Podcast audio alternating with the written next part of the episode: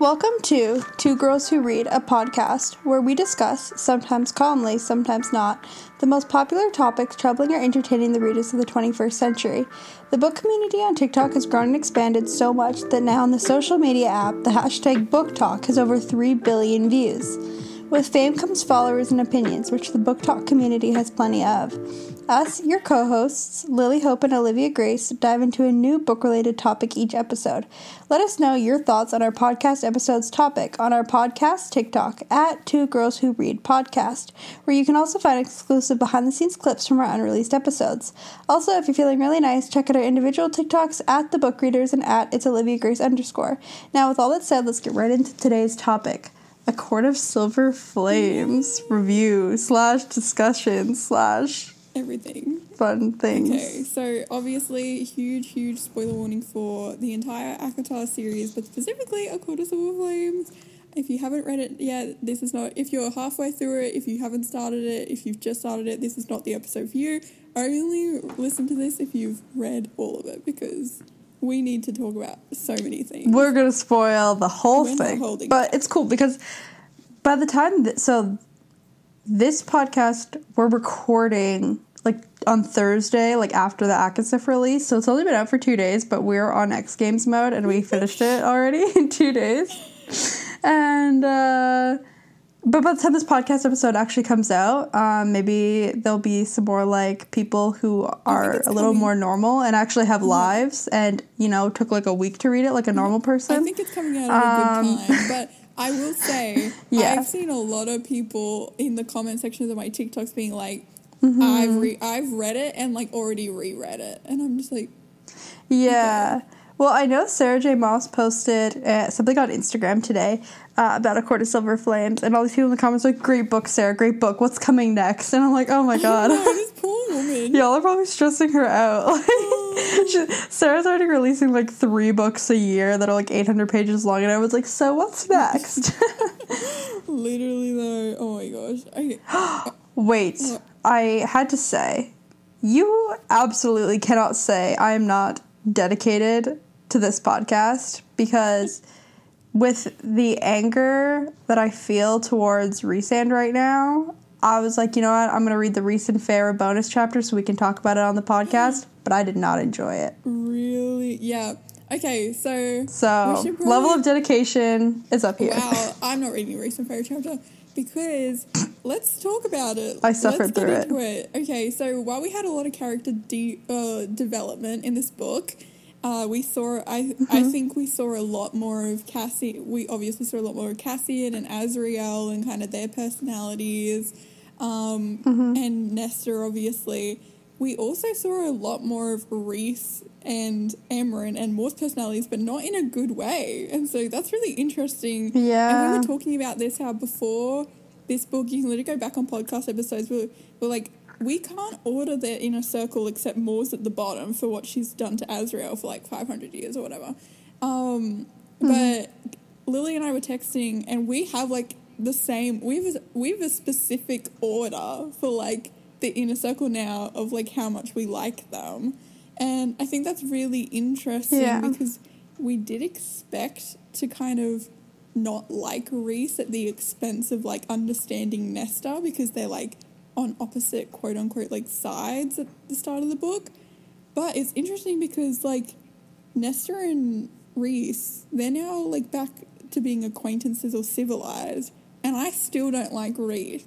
But like, well, what's very funny actually is what m- I did when I was reading A Court of Silver Flames, and you know, throughout the book, I didn't really like Rhysand that much. I thought he was being a little over dramatic about a lot of things. Like, I mm-hmm. understood he was going through some tough times or whatever, but I feel like he was really harsh on Nesta. But quite honestly, like, I thought I was going to hate him more, I guess, if that makes sense. Like, based on how him and Nesta have interacted in the past, I was like, it's going to be way worse between Rhys and Nesta. Like, I really thought there was going to be so much more, like, spatting going on. But it's so ironic that what actually, like, and I actually liked him by the end of A Court of Silver Flames, but then I read, like, the little Azriel bonus chapter, and I was like, I've never hated you more.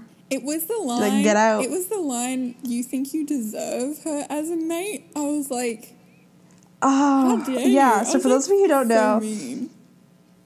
there's a little Azriel bonus chapter that was released, and coming from somebody who hates Azriel and Elain, which is another thing I really liked about this book, is that Azriel and Elain were not really a thing. But there was basically a chapter where Azriel, it was from his point of view, and he was talking about how he had all these feelings for Elain, but you know didn't And also really want to act on them. and alone he was because everybody had Yeah, he- someone except for him. Everybody had their person, like you know, Amren had Varian, and who knows where Mor is? I don't even know where she was in that chapter. Mor was like really absent through this whole Val- book, she- but like yeah, I don't know where she was. Yeah. And then like Rhys and Feyre obviously had each other and their new baby and all that, and Ness and Cassian had each other. But like Azra really had nobody and it was at this it was after the solstice and Elain and him were having this little bit of a moment and he like kind of leaned in to kiss her and then Rhys was like, Azriel, come to my office. And then basically like punished him for like He told him trying to get closer to Elain. to stay away from Elain. I'm sorry, but the reason why he was like, "Stay, you have to stay away from Elain," is because it will ruin the alliance with the Spring Court because Elain and Lucien are mates, and it'll piss Lucien off. And if you piss Lucien off, then it also pisses off the Spring Court and the Autumn Court, apparently. And I'm like, Rhys. You literally stole like Feyre from her wedding yeah. and then no, and you were like said you're like I'm gonna go f- to war for you, Feyre. Like if I don't care about the Spring Court's alliance, like I'm gonna go to war for you. And nobody told Rhys everything that- to stay away from Feyre. Like ridiculous. I know. They like all the whole inner circle like accepted Feyre with open arms, and then he just like like Azriel has literally nobody and is like, oh, here's somebody that like I kind of like, and Rhys is like, no, I forbid it. I'm like, I'm sorry. are you his father? Who are you to like so confused. dictate what this like 500 year old man does with his spare time? Like, It's- and then throughout the whole book, Risa was saying he's like, yeah, Azriel has his like hands full. Like he's like so busy, and you like saw it through the book too. Like he was still making time to like train the priestesses, and he was doing all this like spying for the. Night Court. Yeah. Like he was gone all the time, like doing all this work for Rhysand, and then he's like, "Oh yeah, here's like this one girl that I've had this like slow burn relationship going on with for like a year and a half," and Rhys is like, "No." I'm like, So stupid. The only good thing about that sneak peek is, and also like I don't like Elain, but I did feel bad for Elain Yeah. because she was like, "What did I do?" I know. Yeah. And and then it makes Azriel look like a joke, and then Azriel had to say like this was a mistake, and he, I was like, "Oh, this is just so ho- horrible." And something that I and then even in, oh, sorry, I was going to continue. say something that I really disrespected about Rhys is he really kept Feyre out of the loop, and it seems like the last three books I have I this theory. So I have this theory in the last three books we had them from Feyre's POV, right? And so it seemed like Rhys was very because we only ever saw Rhys when he was with Feyre, right? Um, but then when we see it from another person's perspective, it seems like Rhys and doesn't actually like share as much with Feyre as we think he did because we were getting it from Feyre's POV. So obviously it was like that. And I was like, Rhys is kind of like a manipulative little like biatch. I was like, this is really toxic. And you know, Lily and I, fun fact, our first podcast episode ever that never got released was actually us That never and that never aired. It was actually us like defending Rhysand. It was like, is Rhysand toxic? And it was actually us defending. you know that never aired for you know. Maybe I told you when we were having all those issues with that podcast. I was like, hey, maybe it's a sign we shouldn't be posting this. You For know what? It came back. Yeah, I'm really glad that we never posted that because that would been really embarrassing. Um, And it'd be our first podcast episode, so how could we delete it, you know? So we would have had to just live with ourselves, knowing how embarrassing And so, that like, was. We were we were defending Rhys, but after it's because like I have run out of like patience for you. I cannot defend you. You that is toxic. That's manipulative. That is not okay. And Yeah, and like, quite honestly, like, I just don't like. So, like I said, I like, I took one for the team, and I read the Rhysand Feyre bonus chapter, despite just wanting to kill Rhysand. And this chapter really didn't help. So basically, the chapter took place kind of after Rhysand Feyre told everyone that they were pregnant, you know, like in Oh, that sitting room. And uh, they were talking afterwards, and then Feyre kind of went in her head, like how, like, she was thinking back to when she told Risa she was pregnant, and it was in her painting studio. Shocking. Mm-hmm. And then basically, it was like after, like, she was teaching a class, like, to like these children mm-hmm. or whatever. And then he came by like after the class was over and like all the kids were gone and she like basically broke down and was like oh my god we're having a baby. She was just like so overwhelmed. And then they ended up like doing it on the painting room floor and i'm like of course of course because why wouldn't you? And then uh and then basically the whole rest of the chapter was them just like weirdly talking and Feyre's like, so what's going on with you? Like, why are you so moody? And like, we did learn that it was because like, oh, the baby had wings, and he was stressed about it and wasn't telling her. And he was like, I'm not. And she's like, Cassian said you are. And he's like, yeah, well, like, I'm not. And then basically just kept lying to her, and then they just ended up having sex again. And I was like, okay. Yeah. and something that I want to make something that really irked me about this book too. And I knew, I knew it was gonna be like this from day one. So I was all this like people were always like, "Why do you like Nesta?" I was like, just. And this is, and we really saw it in this book. Sh- Shit kept happening in this book where it was like Nesta wasn't in the wrong, but it was just everyone was acting like Nesta was in the wrong, and so everyone thought it. And for but when we since we got it from Nesta's POV, it was like she didn't do anything wrong. And one of the things that I strongly believe Nesta didn't do wrong because so much shit for in this book, it, like from the characters, is she told Feyre that like she was gonna die, like if she had the baby. And then Amren and Reed, and then mm-hmm. Rhys was like, "Get Nesta out of this city right now before I kill her." And I was like, "Why?" Because like you couldn't tell her the truth. If I'm gonna die, like I would like to know, please. Like if everybody else knows, Well, and even like and even Feyre saw it as that, and like And I think Rhys was just like it was very was such toxic behavior because Feyre was like not upset about it and you know Rhys is always like about like choice and whatever but I'm like how is Feyre supposed to make good choices for herself if she doesn't have like all the information just saying Well, that's so true. And like, yeah, so he just really made me mad in this book. Like, Nesta, something about me, like, I was, like, I went into this book liking Nesta. Like, I wasn't like a Nesta stan, but I liked her a lot, especially when I reread the Actor series in like preparation for this book. I mm-hmm. like liked her more and more as I like read more and more. Mm-hmm. But like I was still prepared for the very real possibility. I was like, she's gonna make me mad so many times in this book, but that's just gonna be a part of the journey, you know. Like, and mm-hmm. I'm aware of that. But she didn't even didn't. make me mad even once. So I was like, but a lot, I mean, I know some people were mad about like what she said to Feyre, like especially the inner circle. But personally, I wasn't I mad wasn't about I it. was like honestly you know, I feel like the inner circle needs I feel like Nesta gave the inner circle a bit of reality check that was much needed if I'm being quite honest yeah, and. It's kind of speaking of like characters who had like a unglow, like a glow down, like Yeah. Amren too. Like I mm-hmm. hated Amren in this book. I thought it was ridiculous. Like she was just as bad as Rhys and 100%. I thought it was rid- worse. Yeah, I thought it was ridiculous how Amren said to Nesta, "You are you've become a pathetic waste of life," and then Nesta was in the wrong for being upset about that.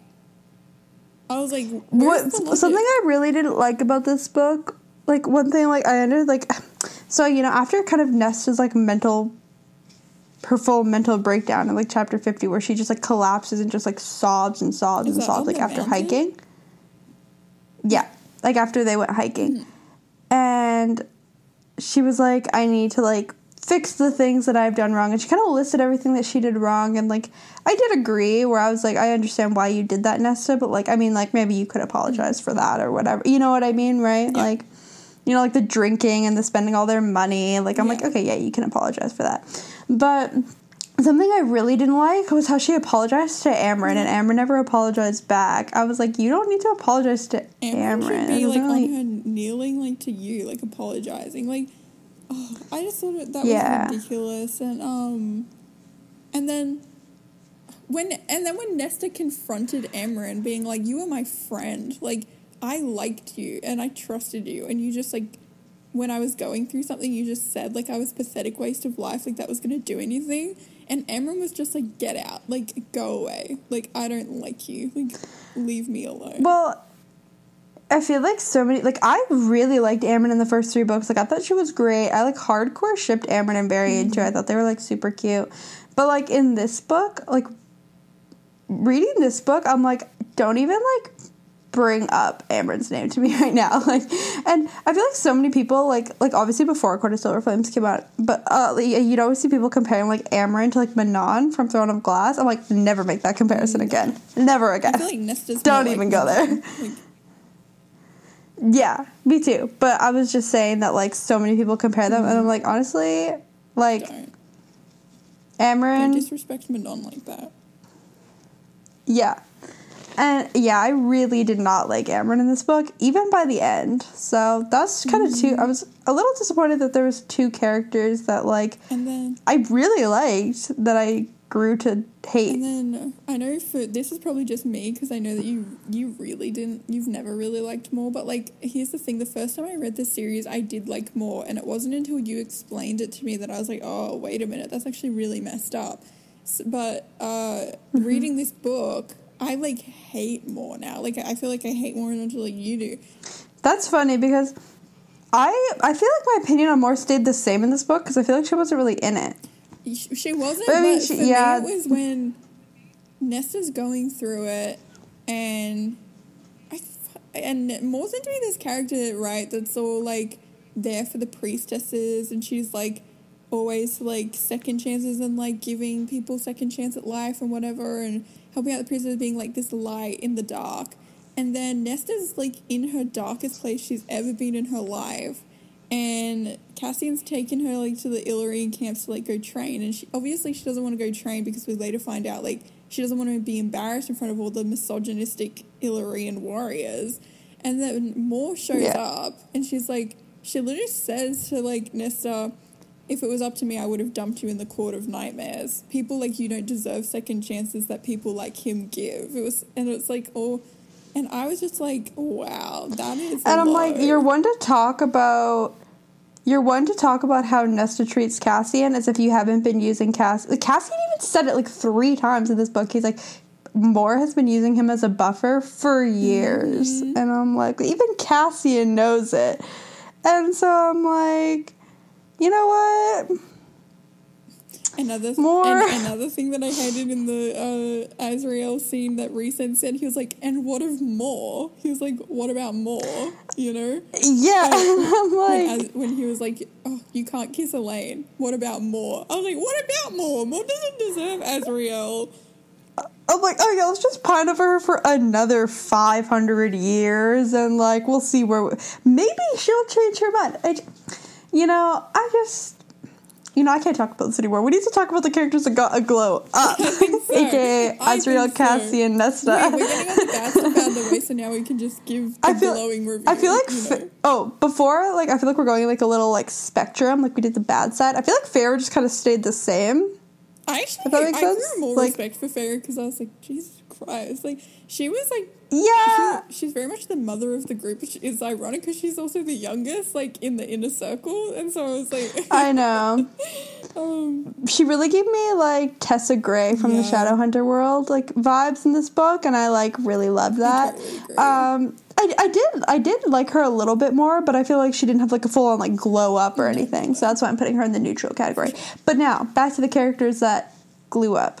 Let's obviously okay. I feel like we should talk about Nesta last because we'll like work yeah. up to her because like, it's her. Yeah, thing. I agree. I feel like we should, we should talk about first is Azriel because Azriel. Yeah, he was he was in this book, and we. I feel like I feel like we definitely saw more of his personality. I didn't really well like like because see, I've always liked Azriel, but even just like a week before this book came out, Olivia had a whole rant about Azriel. So it's really interesting how much your opinions changed. I always okay. My rant about Azriel was I was like, I don't understand how this guy has such a big fandom for a character that literally doesn't speak. Like he says like two like two sentences. I feel like. And it might have been just because I was so focused on the other characters that I didn't, when Azriel said something, it kind of just like went over my head. Um, mm-hmm. But like I remember finishing the trilogy and I was like, oh, Azriel, yeah, like Azriel's there. And then I went online and everyone's like got like usernames like simp for Shadow Singer and everything. I was like, what? Like, why does he have this much of a like committed fandom? And so I was just confused because I just didn't understand. And I was like, I want to understand, but I just can't because the guy hasn't. I don't know anything about the dude. Like, I don't even know his vibe or his personality. He just is mute. And then in this book, he actually was there and I thought it was so cool how he was I actually like smiled so hard when I heard like Azriel was going to be a roommate like because I felt like that changed the vibe so much from like a romance book to kind of like a friendship book if that makes sense cuz Well, he had so many good lines in this book. Mm-hmm. Like, I don't want to say he had a glow up because I feel like his personality didn't change. It's just we saw more of it because he was living with Nesta and Cassian. But, like, so his personality didn't really change. Kind of like the same as Cassian. Like, I don't want to say Cassian had like a glow up because he was like always. he Amazing and stellar character, but- and I always tell Yeah, I he just got more told you, I was lines. If he when he gets more lines, like I know I'm gonna like him, but he just doesn't have any lines. And then lo and behold, I finished the book and I was like, Azriel and Cassian are like my favorites from the inner circle. Yeah. Well, some of my favorite lines from him are when he was like obviously like I loved it when it was like it was like very early on into the book before Cassian and Nesta even kissed for the first time, but it's kinda like the first time they had like little flirty banter over breakfast. And then afterwards Cassian and Azriel were like waiting outside for Nesta to finish getting ready and Azriel's like, You're in deep shit and Yeah. Cassian's like, Yeah, I know. I That's one of like my favorite interactions. That's so funny. I loved okay, my favorite Azriel moments was number one. Um when they did the vote, which I d- can't talk about without getting fucking like pissed that they even had to vote about whether or not they would tell Nesta about the swords. But the blades, about the blades yeah. and that her power did that. Um, because Amren was like, she'll hurt people with this information. Don't want to talk about that. But I loved how Cassian stood up for Nesta, and then Azriel stood up for Nesta too. I was like, I Yeah, agree with Cassian. Like, like- Nesta's a cool girl. Like, we don't need to do this. And then my second favorite Azriel moment that really just sealed the deal. I was like, he's definitely one of my favorites. He gave Nesta a solstice present, and I A reading a reading light, and I was just like, Oh, so cute. And then she hugged him. I was like, I think this is the first time Justice ever hugged everyone, anyone, everyone. Literally, and it. honestly, I didn't think about that. He, she didn't really even like. Uh, I don't know. She, I don't know if she even really hugged Cassian like that. You know, like I'm sure they like Not not really. really. And so, yeah, I love and I love Azriel and Nesta's friendship. I really hope we see more of that. Now that the house, Well, if Azriel's getting his own book, and Yeah. like obviously, I feel like Nesta would be in his book quite a bit because, espe- like, if if anything, just because of Cassian. yeah, for sure. But But like Nesta owns the ha- uh, the book ended. Nesta owns the House of Wind now, and I I think Nesta's the last person to kick anyone out of like their house, right? Because she got like kicked out of her house, or quote unquote like apartment Yeah. or whatever. And so I can't imagine her being like, "Yeah, we own the house now, Azriel, so like get out." So like I think like they're probably gonna room, and I'm so excited because it's gonna be like, I, it's gonna be like a trio. I always feel like, and I'm I love that because I feel like except the only difference is going to be Azriel's going to move his bedroom to the opposite side of the house. literally, literally. But I feel like it, it works so well because like Rhys really like kind of became more like Fa- it was like Rhys and Feyre than like Azriel and Cassie a little bit, and like he would pop in every now and then, like, and Azriel and Cassie were like room together. But now I feel like it's cool because then like Nest is there, and it's kind of like there's like three of them again, and you know I can see that it's gonna piss off Mor even more, which kind of might be a big another reason why I really like it because like I know that Mor kind of like sleeps used to like sleep at Cassian and Azriel's house a lot, like hang out with them. But Mm-hmm. like now I think Nesta's gonna be there and I don't know, I just feel like they're such a much better, healthy, stable trio. I'm gonna- yeah. I'm gonna be really curious to see how much Nesta or Mor changes her attitude, like in future ACOTAR books, how much Mor changes her attitude towards Nesta Well as a result of the mating bond, right? Because I don't maybe like obviously I'm not excusing her behavior. Like I convince you hate Boar. Like I don't like her at all. But like I almost wonder if she was like not that she has any right to be like, oh, but are you serious about him? You know what I mean? Mm. Like, I'm worried you'll hurt him, as if she hasn't been doing that to these guys for like 500 years, so she has no right. But like, maybe if she's like, she's like, oh, so this is like, okay, like like, we're like yeah. serious about this. Mm-hmm. Like, I thought that this was just like a like a fling. I was actually thinking about this the other day, and you know, going back to the vote again. I promise I'll drop it after this. It's interesting how the only reason that Nesta got told about the blades was because majority won because it was Amren and Rhys voted against Nesta, but then Feyre, Cassie, and Azriel voted for Nesta, but Mor wasn't there, so Mor didn't vote. But if Mor was there, I feel like it would have been a tie, and then I don't know what would have happened. Like, would they have told Nesta? Would they have not? And so I feel like that's going to be really hmm. kind of interesting and symbolic of, of like when Mor comes back, it's going to be like an it's kind of like another person that would have voted against Nesta. I feel like, and so but mm-hmm. the thing is, Amren and Rhys at this point have kind of made their peace with Nesta.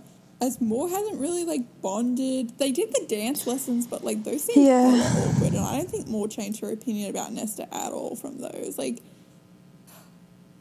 No, I don't think so either. yeah, and so I think I'm waiting for them to have a big ass blowout because also I feel like it'd be the coolest thing if Mor ended up becoming like the main villain. And I know that this probably won't happen, but like I feel like it could totally work in the sense of the reason why we don't know anything about Mor's powers is because Sarah's like waiting for a big reveal to expose them in like a final battle sort of situation mm-hmm. where we finally see just how powerful Mor is because they only speculate. And also Nesta, I feel like Nesta and Mor, if like Nest ACOSF Nesta going against like a Mor in power wise, that's a very interesting battle there.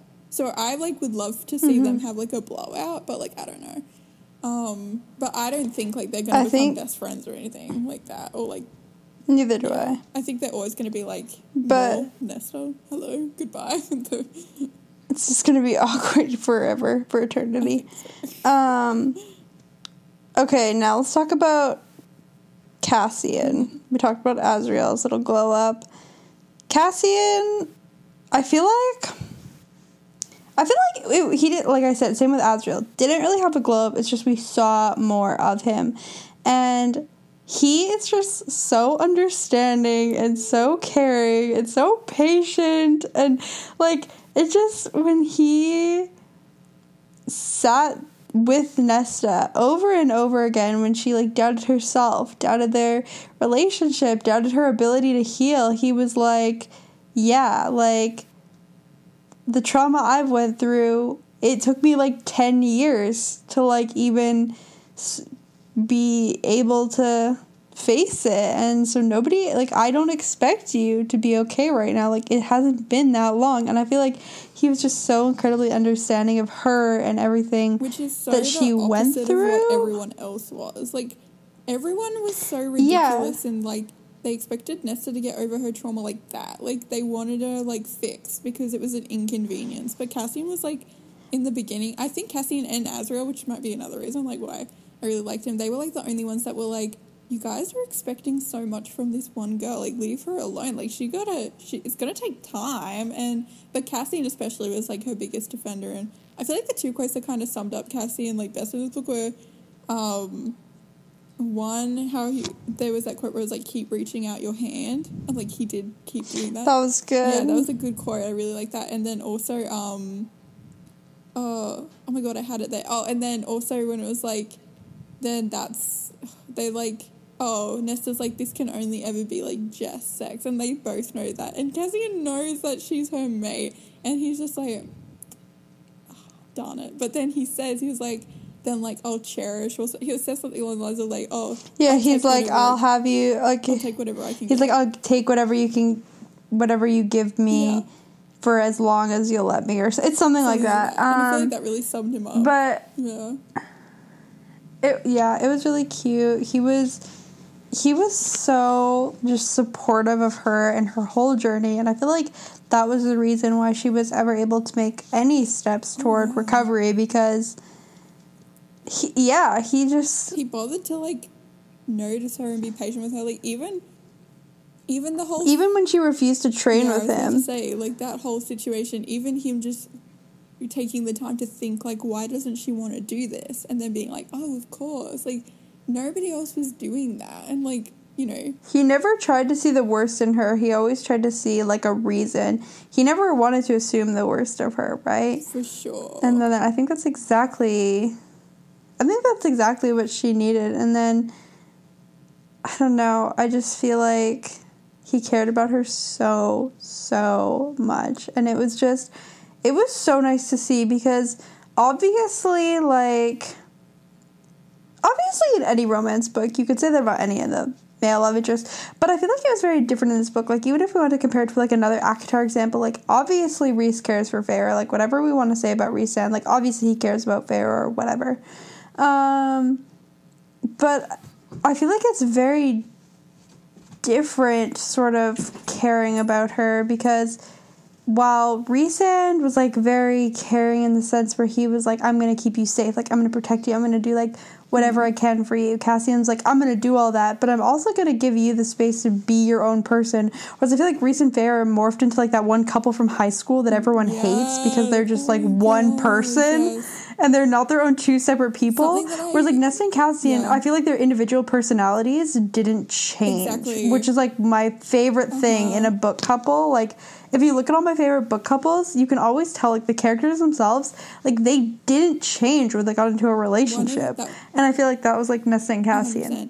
One of my biggest worries about Nesta's healing journey was I was like, I don't want like, I don't want like Nesta to become, no offense, like Feyre. Where it was like she, because something that I I loved about Nesta so much is she res, she was like the first female character I've ever seen that's really responded to trauma in the way that she has. Because usually when female characters kind of go through traumatic experience, I feel like they kind of do what Elain did, or where or what Feyre did, where they're like really shy and like oh my god like sad and everything but nesta was like angry she was like pissed and i felt like that was really like important i don't know why but i felt like that was really important to showcase that because it hasn't really been showcased in ya a lot or adult now a lot.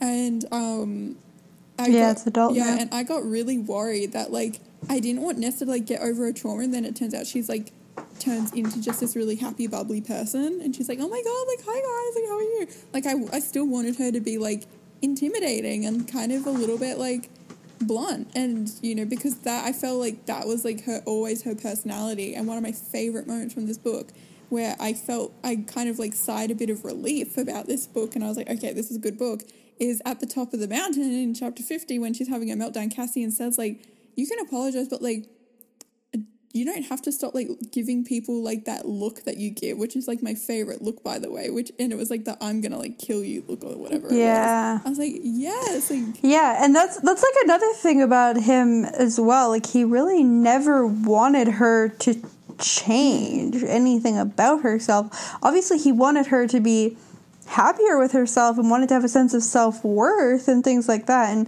that was showcased like so many times throughout the book like you could tell he was just like worried about her like feelings of self-worth because there was a couple times where she'd be like talking about something and in his inner monologue he'd be like oh my god she's like thinking ahead to the future oh for like sure. that's a good sign or like things like that like he was genuinely super worried but other than that other than that fact he never wanted her to change anything else about herself 100%. and i thought even the parts of herself that people didn't really like he was like but it's like my favorite part of who you are you know and i thought that was awesome Yeah, for sure. And I just I really liked her healing journey. I feel like this is the best kind of like healing journey. Like the or the closest healing journey I can think that Sarah J. Maas like did as good as this one was like Aelin's like Kingdom of Ash one.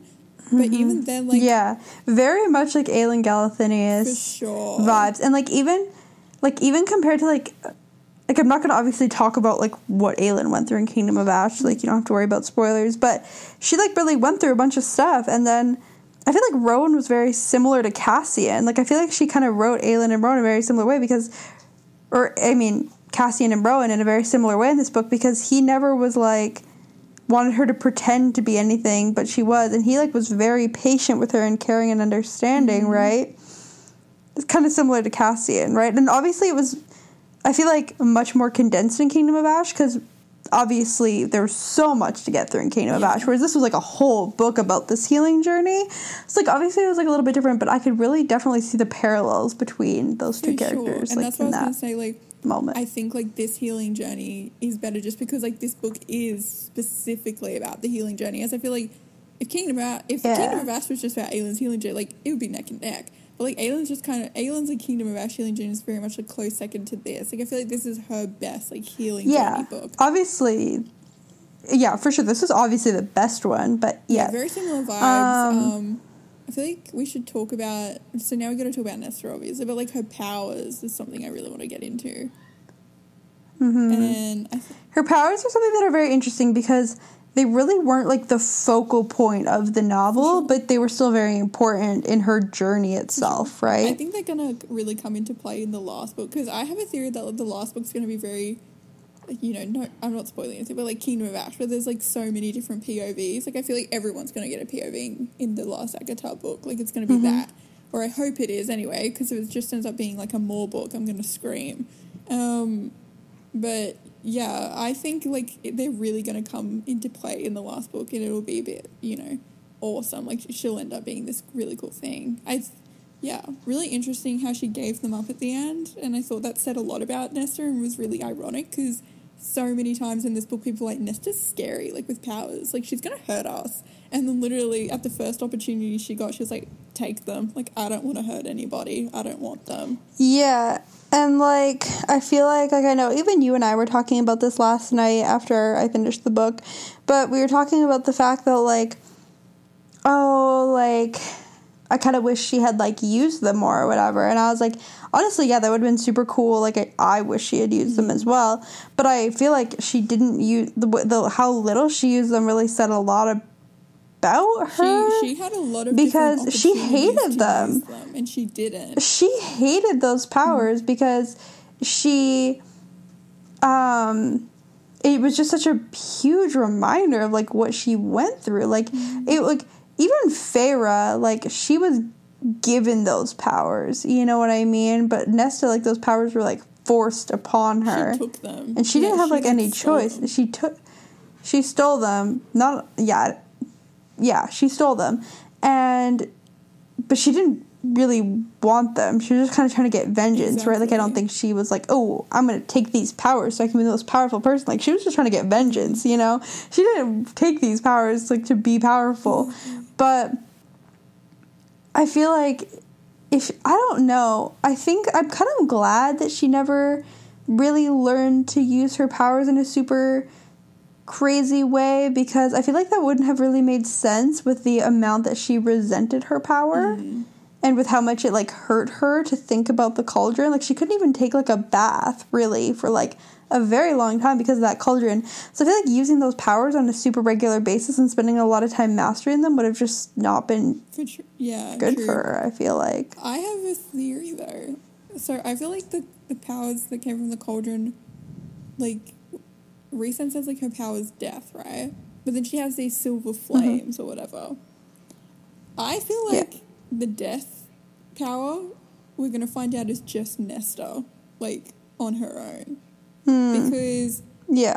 we have this theory of like Nesta's not the full sibling to to Feyre or Elain, and there's there's evidence in the previous books, but in this one it's really interesting because it brings up Koschei, like the death guy, a lot. Um, there's the whole advertisement of this book was like Nesta, like gripped by death or something, like power in one hand, death in the other. And I feel like that was really uh, that's like literally a line I'm pretty sure like power in one hand, death in the other, or something like that. Yeah. And I feel like that shows like the power is in one hand, and like she gave that back. I feel like, but she still has like death in the other, right?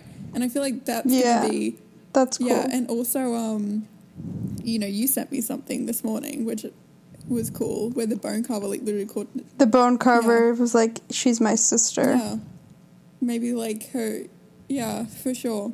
And so I think like it's going to be interesting though, because I really hope, since I don't think Nesta's going to be the main focus of the next book, but like Azriel is, I feel like Nesta's gonna hide it for a really long time. That maybe she realizes she's like, oh wait a minute, like I still, I don't have the cauldron's powers anymore, but I still have this. And was this not a part of the cauldron? And I don't think she'll tell anybody. I think it would be very interesting. I think it'd be very interesting because it's like Azriel's book. But if she like told Azriel with like this new friendship, and he'd be like, "So did you tell Cassian about this?" And she's like, "Well, if I, I it almost sense like if I tell Cassian, then it's real, sort of thing." Mm, for sure. Where she's like, "Well, I, I didn't want to tell Cassian," you know what I mean?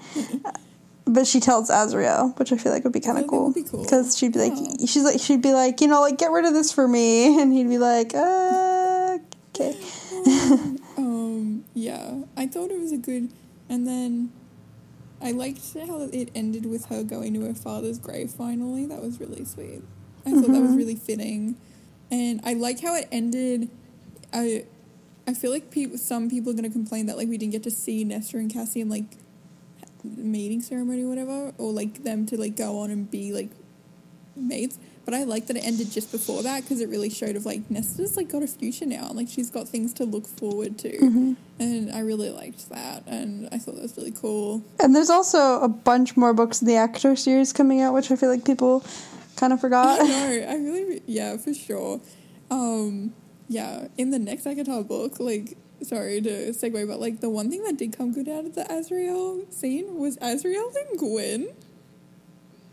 yeah, I was gonna talk about like Gwen and Emerie, but like Gwen and Azriel are so. I ship it so People hard. already Like have ship names. Like they're commenting on my post. Like I think it's like Gwynriel or something like that. People are like being like, "Oh my god, Mhm. I ship Gwynriel so hard," and I'm like, "Ah, I can't wait to. I can't wait for people to start drawing fan art of them. I'm like, ah. I need a fan art so of cute. Nesta, Gwen, and Emerie so bad." And but like also Gwen. I saw this thing. Yeah. And I know I sent it to you, but I don't know if you've seen it yet.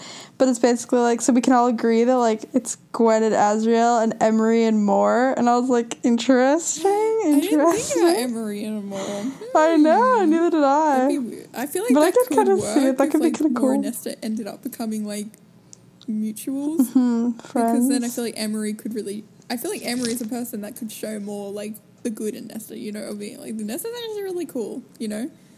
Oh, Yeah, and so I don't know. I think it's gonna be fun. Um, Nesta, Gwen, and Emerie love that friendship. As soon as Gwen came in, like the first scene she was in, I was like, "Oh, these guys are gonna be friends." and then. And I was then really as soon as. I heard like the first mention of Valkyries, I was like, oh, "They're Valkyries! They're gonna be Valkyries!" Because I always knew Nesta was gonna. Yeah. I always wanted Nesta to be something. Like I wanted her to kind of have her in like posse or like whatever, like Mhm. kind of like the. Yeah, we talked about that a lot. Yeah, we talked about that a lot. We were like, we just want Nesta to like, we want Nesta to lead something, you know, and we wanted to have like her friend group. And then I thought I was like, maybe she'll like be a witch. That got brought up a lot in the book too. Uh, maybe she'll be like a witch, and then she'll have like a witch coven thing, or like maybe like a thirteen or whatever. Or maybe she'll be an Illyrian and like have a bunch of Illyrians. And then Valkyrie, I was not expecting it, but I'm not complaining. I love how she's like actually like an official like Illyrian warrior after the Blood Rite. No. But then she was like, I don't want to be called an Illyrian. and all of them were like, nope. I love how Emerie and Gwen were literally like one out of like now the 14 because Cassie made a big deal like only 12 people have won it. And then Yeah. Emerie and Gwen literally won it. And then like, hmm, I'm good. I'll be a Valkyrie. I was like, iconic. I know. I thought that, that was super cool, and yeah, it was. That was so fun. I love their friendship, and I can't. I can't wait to see more of their friendship in the future. Uh, hopefully, the future books are still in it, and I mean, I know they're going to make a pretty large appearance, especially because of Azriel and Gwen, right? Sure, that's yeah. so obviously a thing. And something that's really cool about Azriel and Gwen is in the Azriel little bonus chapter or whatever. Um, there was like, so he goes onto the roof to train. And he's like blindsided by Gwen. He's like, "Oh, why are you here?" Because you know he's like spy master. You know, like he's like, "What the hell? I did not know you were here." And she, and you know that could just come off like I mean to us that seems like pretty normal. You like show up on a roof at two a.m. and someone's on it. You're like, oh, why are you here? Right? Mm-hmm. Obviously, it's a pretty normal reaction. But to him, that's like not normal because he's like so used to just like knowing everything, Mm-hmm. And so, uh, like his shadows. Someone pointed out on TikTok like his shadows didn't warn him about her I because his shadows already trust her. We were talking about And I was yeah, we were talking about last night. Sarah made a point to write that when Azriel was with Elain, his shadows recoiled, and then when Azriel was with Gwen, they tried to like reach for Gwen, and I was like, "Come on, like, that's all the proof I need. Thank you very much." I like- I know. Uh, and then like their co- their personalities complement each other really well, and I feel like Azriel's book's gonna be so interesting in terms of like romance because his love life is so messy. Like Azriel, if Azriel and Gw- before Azriel and Gwyn can really even get together, he has to sort out his thing with Mor, which Mor doesn't want to do. Which is gonna, I think that's really gonna push Mor over the edge. Being like, I don't have Azriel or Cassie now, and I'll be like, says you right. But um, yeah. So but like I feel like that will actually piss her off, and people will be like, I, I hope the inner circle will be like more like, why are you being, are you actually like mean? Like what? And I'll be like, oh. Anyway, uh, but Azriel's gonna figure out this whole situation with Mor. and then Azriel's gonna figure out this whole situation with Elain, and that's gonna be Whatever, whatever is. it is. Because Elain's gonna be sad if the day when Azriel comes up to here. I, like I feel like Azriel and Elain, like they'll probably like will be a thing for a short minute, and they're like, I have no, I honestly have no clue how that's gonna go. Like Elain and Azriel, like, in not in terms, I don't. They're definitely not gonna be mm-hmm. endgame, but like. I don't even like know how she's gonna like sort that out. Like I have no clue. It could go so many ways. Like they could be together for a little bit. They could be together, then she dies, and then Azriel goes away. Like they could be together, then like Lucien gets really pissed. Like there's so many things, and so like it's really. Messy. I don't think him and Elain are ever going to be together. I feel like the door really shut on that, especially in that Azriel sneak peek. Like, I don't know. I feel like it's not just going to be like a because Rhysand said so sort of thing, but I feel like that's definitely going to be a part of it. Where then now he just like feels like a little bit awkward around her, where he's like, I uh, could definitely see. I, like whereas I feel like I feel like Cassian was kind of like the opposite a little bit. He's like, "Don't be with Nesta," and he's like, "Ah, I like Nesta more now, thank you." um, but I feel like Azriel, he's just kind of like he's just like he grew up in an environment where like everyone was disappointed in him all the time. That I feel like Rhys being disappointed in him, like his like basically only family. He's like, "Yeah, I can't do that." I wouldn't be surprised if Azriel found out like I didn't really like you, Elain. I like the idea that like all the bad boys like got an Archeon sister or whatever. So because he literally said he was like, what if like how come like you two get like an Archeon like Ar- Archeon whatever their names are sister, but like I didn't. Like that's really confusing to me. Um, I don't know. I feel like that could be Yeah. but I don't know. Um, I, I or you kind of find out that he didn't even really like Elain that much. He just kind of liked the idea of like moving on a little bit, yeah, for sure. or like a girl finally. Because Elain kind of made the first move on Azriel, so I feel like it was kind of refreshing for him. Like Yeah, that's true. he's like, oh, like somebody actually like likes me, and it's not just like me wanting to be with them, and they don't. They're not interested, you Yeah, know. And I feel like it's also a perfect setup, like the Elain and Azriel situation, for like Nesta to be a big support to Azriel because I feel like Nesta really kind of also. Mm-hmm. I feel like Azriel's gonna like lose Elain or whatever, right? Like whatever that means, however sad that makes him. Like it's still gonna make him sad, and I feel like in this book, Yeah. Nesta also kind of lost Elain. Like Elain ditched Nesta, like low key. I was like Elain was such a bitch in this book. such a bitch in this book. So And I loved how Cassian called out what we were all thinking because he's like, no, she's or no, no, this is not Cassian. Actually, this is like the one thing that Rhys did like correct. Mm-hmm. So it was in like the recent Feyre like bonus chapter or mm-hmm. whatever. And Feyre was kind of like being like pretty defensive over Elain, and Rhys was just kind of like, I mean, like, she's kind of fucking boring. Like, she doesn't do anything. And like, Feyre was like, well, like, is that really a problem? And Rhys was like, I mean, like, it's kind of annoying. I mean, it wasn't the whole reason why Nesta got sent to the House of Winds was because she wasn't doing anything. It's just the Thing with her life. it's yeah. just like it's it's literally like Elain's literally just as toxic as Nesta was at the start of the book. It's just Nesta smiles and is sweet and like puts on this like sweet happy act. You mean And Elain? so people are like, oh, I feel bad if like I tell her to like not do that anymore. As Nesta, she was like being a bitch, so people found it easy to be like, you suck, like stop that. Oh, the other thing that I wanted to like talk about, I feel like mm-hmm. that I feel like was very important to this book, but like I feel like I should have cared about more, but I didn't. Mm-hmm. It was like the politics with Eris and stuff. Oh yeah, we didn't even bring up Eris. Eris is gonna play a big part in the books. Yeah, I got really upset when like I I was really scared he was gonna have betrayed them, and then when I thought he did for a hot second, I was like, oh my god. Then we found out that he literally took like a beating for them. Like when he got. Yeah, that was really interesting. I also thought, oh, we didn't. Oh, we have to talk about this. How Eris is like Mor knows the real story of what happened. Yeah. What happened? Like I think Mor's been lying all this time at the expense of Eris's reputation, and I think we're gonna find out. Like, I feel like Eris is gonna end up being what like people think Draco is on DracoTok. Like weirdly, you know. Yeah, I don't know. Like, I really want to know like the truth of what happened at the autumn court that day to like Mor, you know. I just really Because- yeah, I really think it's being There's so clearly more. Like, really it's brought up in ACOWAR too.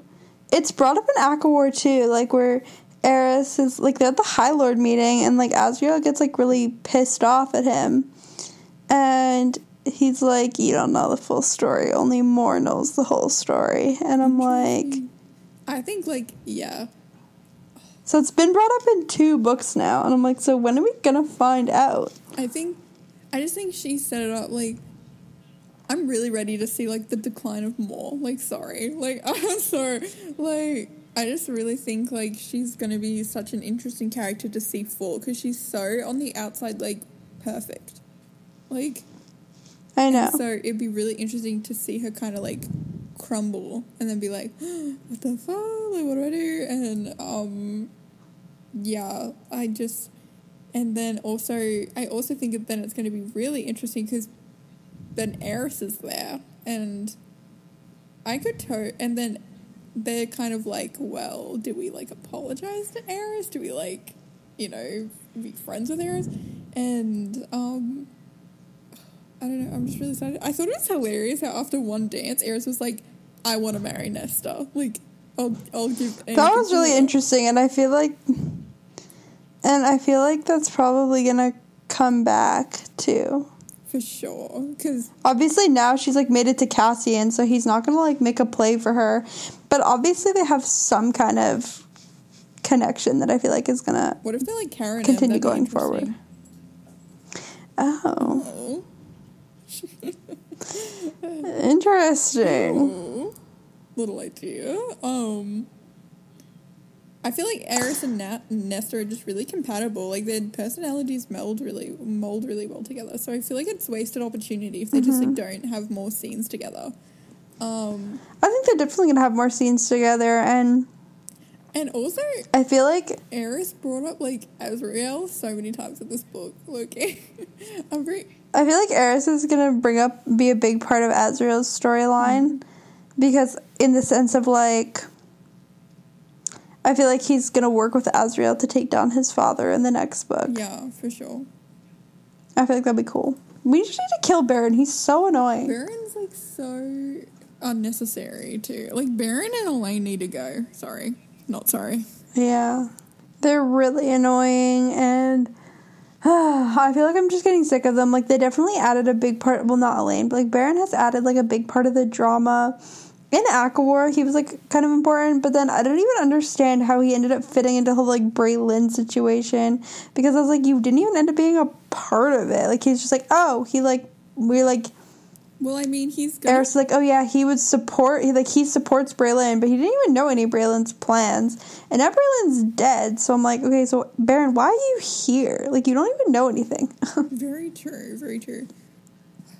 I just, I'm really excited. Like, I definitely think we're heading into the better part of the ACOTAR series. It's set up for so many, like, there's so many questions that have been open and I really want answered. And there's such cool storylines that can be explored. Like, I'm really excited for the whole Koschei storyline. I think he's going to be a really cool villain. Um, and yeah, I just, I'm really, and even Tamlin, that was a weird storyline that I kind of am into, like how he just like isn't choosing to be human. Like I'm not obsessed with it. It wasn't like my favorite part of the book or anything, but I was like, but it was cool. It was cool. Like I think it's interesting, and I think it's interesting how Rhys like visits Tamlin a lot to like check up on him.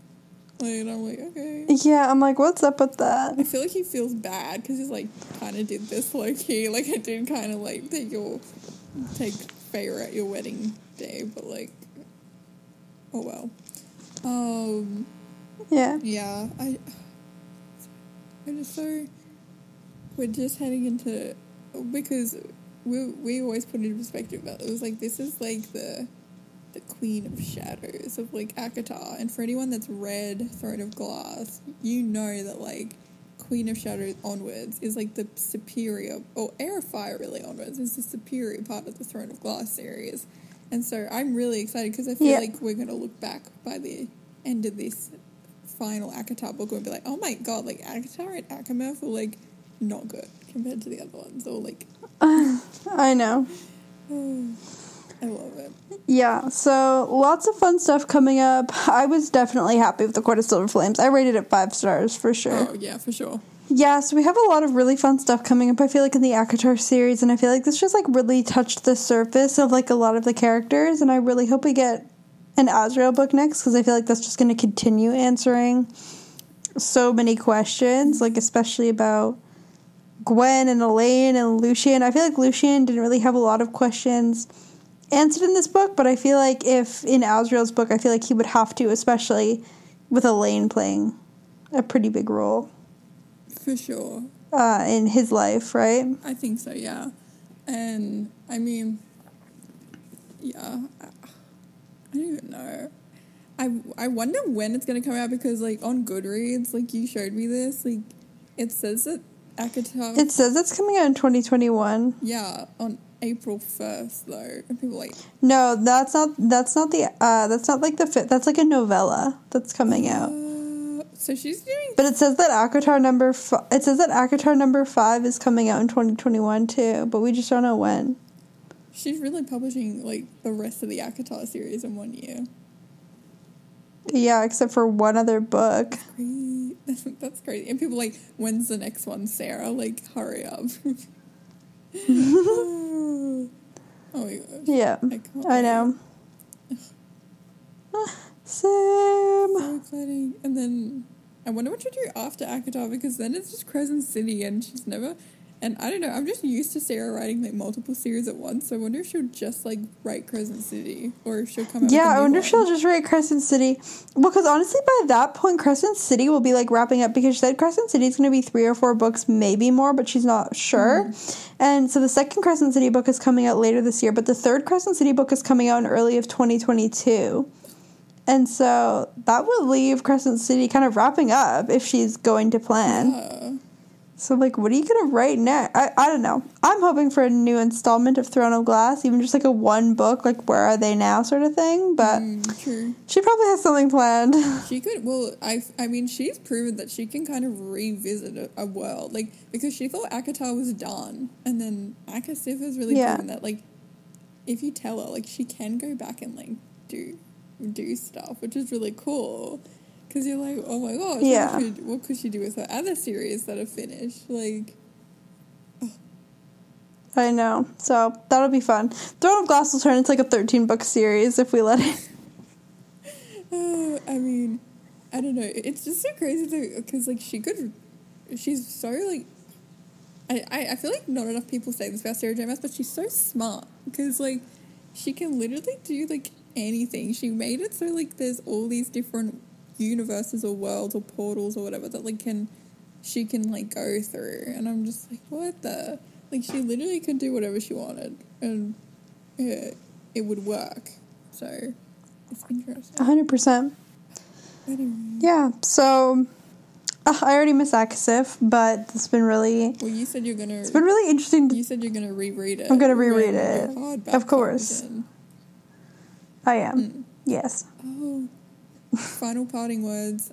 My favorite line from the book was like, "Hello Ness, throw the bones and stones, so we can go play." I have it screenshot on my phone. I'll read it exactly. Or did you just read it exactly? oh, I didn't read it exactly, but like I remember it. I reread that scene so many times. Here, it's it's um. Where is it? I have a photo of it, but now I can't find it. Oh, here it is. Let go of the stones and bones, and then you and I can play. Cassian said. Ah, that's good. and it, it just And then I also have another one screenshotted when of Azriel, an Azriel quote when him and Feyre were like Rhys and Feyre were trying to get him to like do stuff for them. okay. Or like they were like like they were like trying to like boss him around a little bit and he's it's like Azriel's eyes shuddered. I wasn't asking for permission. It's like that's a good one. I mean obviously not my favorite line from the book, but it was just like right beside that other one in my camera roll, so I wanted to read it. For sure. And you know, now that I'm thinking about it, it kind of seems like it seems like the inner circle might like split up for a hot second in future books. So yeah, I feel like I feel like Azriel's gonna have like A lot of tension with Rhys. a lot of resentment towards Rhys because we know that the little Azriel chapter happened like right after Solstice, and then he went to the snowball fight the next day, lost for the first time in 199 years, Hmm. and then didn't really have any more scenes with Rhys and Feyre for the rest of the book. And then also, I hate to say it, but I do think it will come back to people like Cassian. Why are you dating Nesta? Like, she's not good enough for you. Because, like, that got brought up too many times, like, by Nesta for it to just, like, not come back. And then, so then I I feel like that's going to piss off Cassian. And Cassian's going to be like, screw you guys. Like, I love and Nesta loves me, and Nesta's fine. Like, we're to. And then, even Rhys and Feyre, like, I wonder if, if I was Feyre, I'd be pissed at Rhys for what he did, but I don't know, like, maybe if that will be a thing. Uh, and then Mor, is going to come back in the whole Cassian and Azriel are pretty much going to be done with Mor, like, in her, her BS, hopefully, because they're both going to have their own lives and their own love interest besides, like, that weird thing that she's been using them for. Amren's, like, Amren's just like not a nice person and she doesn't have her powers anymore and which was interesting. Yeah, so she's like not even intimidating anymore. It's just rude, like it, which is interesting. Like she was rude before, but it was kind of like, oh, it's because of her like ancient power. But now it's like she's just rude. It's not cool. So yeah. yeah, I could totally. I feel like it'd be cool if they all like split up and then they have to come back together and be like, "Hi, it's me. Let's go save the world." I feel like they are going to take a break from each other, and I feel like it's going to be a little bit because you know Feyre and Rhys are new parents. You know what new parents do? Like they always like kind of treat their friends like shit, right? When like whenever people have a new baby, like their friends kind of become distant from them because they're like so focused on their stupid I baby. mean, and it's gonna be hard too because Um, Nesta and Cassie are literally like, "Let's go like be mates. Like let's go, let's go like party." And then Rhys and Feyre are gonna be like, Shh, "The baby's sleeping." Like, I don't know. I feel like that's gonna be like the energy for the vibe, and yeah. Oh my gosh, love it. so many fun things coming, and I'm so excited. But ACOSF was so good, and so glad we got to talk about it more than we already have. I did not. Out of all the, I, I, I'm reading. I was reading three books at once, but now I'm back to reading two books at once. Um, Ooh. ooh, because I didn't expect to finish ACOSF in one day, and then, Yeah. um, and so it's.